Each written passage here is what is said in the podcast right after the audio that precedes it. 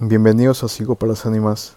Quería pues comenzar mandándole un gran abrazo a pues un amigo mío de la San Martín, Fabricio Salguana, eh, mi querido Lolo. Te prometí pues un saludo así que ya lo tienes acá. Y bueno, quiero pues comenzar el capítulo tratando de formar un hilo con el capítulo pasado, que si por A o B no lo has escuchado, te lo recomiendo pues muchísimo. Pero como digo, tratando de formar un hilo con el amor que yo creo que todos merecemos. Creo que el amor, o más que nada, el significado del amor. Fue perdiendo muchísimo valor, creo yo. En una sociedad donde no, donde no se lucha por lo que tú dices amar. Una sociedad que no lucha por conservar algo, porque piensa que tiene miles de opciones tal vez. Y quiero pensar, como leí realmente hace muy poco, que tal vez nuestros abuelos duraban 50 años juntos, porque quizás no tenían 3.000 seguidores en Instagram y no pensaban que si no funcionaba con uno, intentaba con otra persona X. Y creo yo que eso les hacía pues luchar por quien,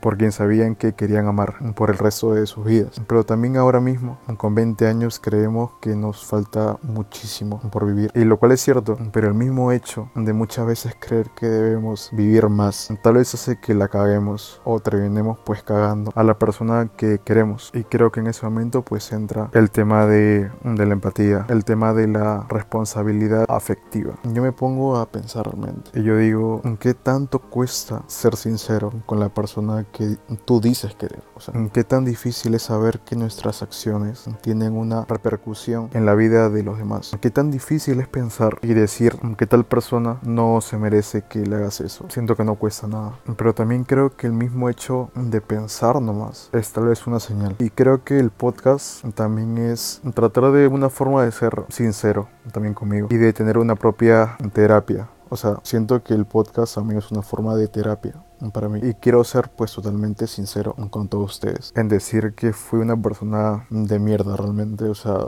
por allá en el 2020, en el 2021, siento que fui una persona totalmente negativa. Tal vez en el impacto que yo tenía en las demás personas. Porque tratando de ver al pasado, siento que pues era alguien que solamente veía por sí mismo. Y no digo que, que ver por ti mismo sea pues algo malo, ¿no? Solamente que considero que está mal cuando sin importar cuál mierda puedas hacer sentir a alguien, te refugies en que lo hiciste pensando en ti. Y me costó demasiado en entender todo eso. Me costó demasiado en decir, ¿sabes qué? Trataré de, mejorar esto. Siento que yo le cago mucho. Siento que las personas no merecían eso. Créanme que yo me he disculpado con las personas que yo sé que, a que me porté mal. Me tomé el tiempo de decirles, ¿sabes qué? Siento yo que en el pasado pues, no me porté bien. Sin embargo, estoy tratando de mejorar eso. Y me encantaría este, que me puedas perdonar. O sea, eh, no, eh, no para retomar algo o no para, para tener algo, ¿sabes? O sea, es más que nada era una forma de, de buscar una sanación para mí mismo y de decir, mira, ¿sabes qué? La cagué en el pasado, pero ya me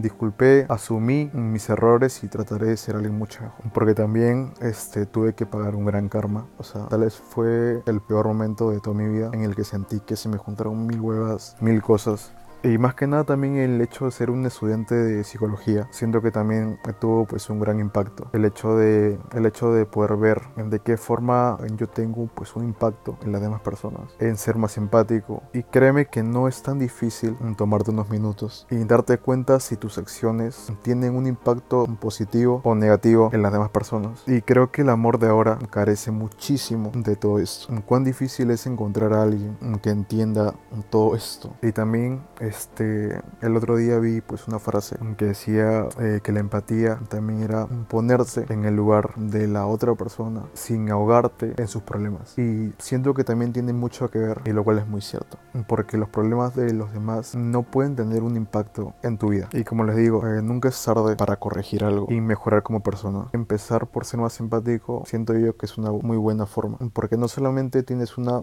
eh, mejoría pues en tu vida, sino también en los vínculos que tú tienes con las demás personas. Pero también creo yo que, que depende de ti realmente ser alguien a quien le importa muy poco los sentimientos de los demás o tal vez ser alguien que entienda lo que pueda sentir las demás personas. Porque créeme que realmente todo vuelve. En el momento en el que menos te lo esperes, en el momento más inesperado, en el momento más random de toda tu vida, las cosas vuelven. Y justamente pues nos encontramos en el momento de analizar nuestras acciones y simplemente pues me toca pedirte más empatía, más amor.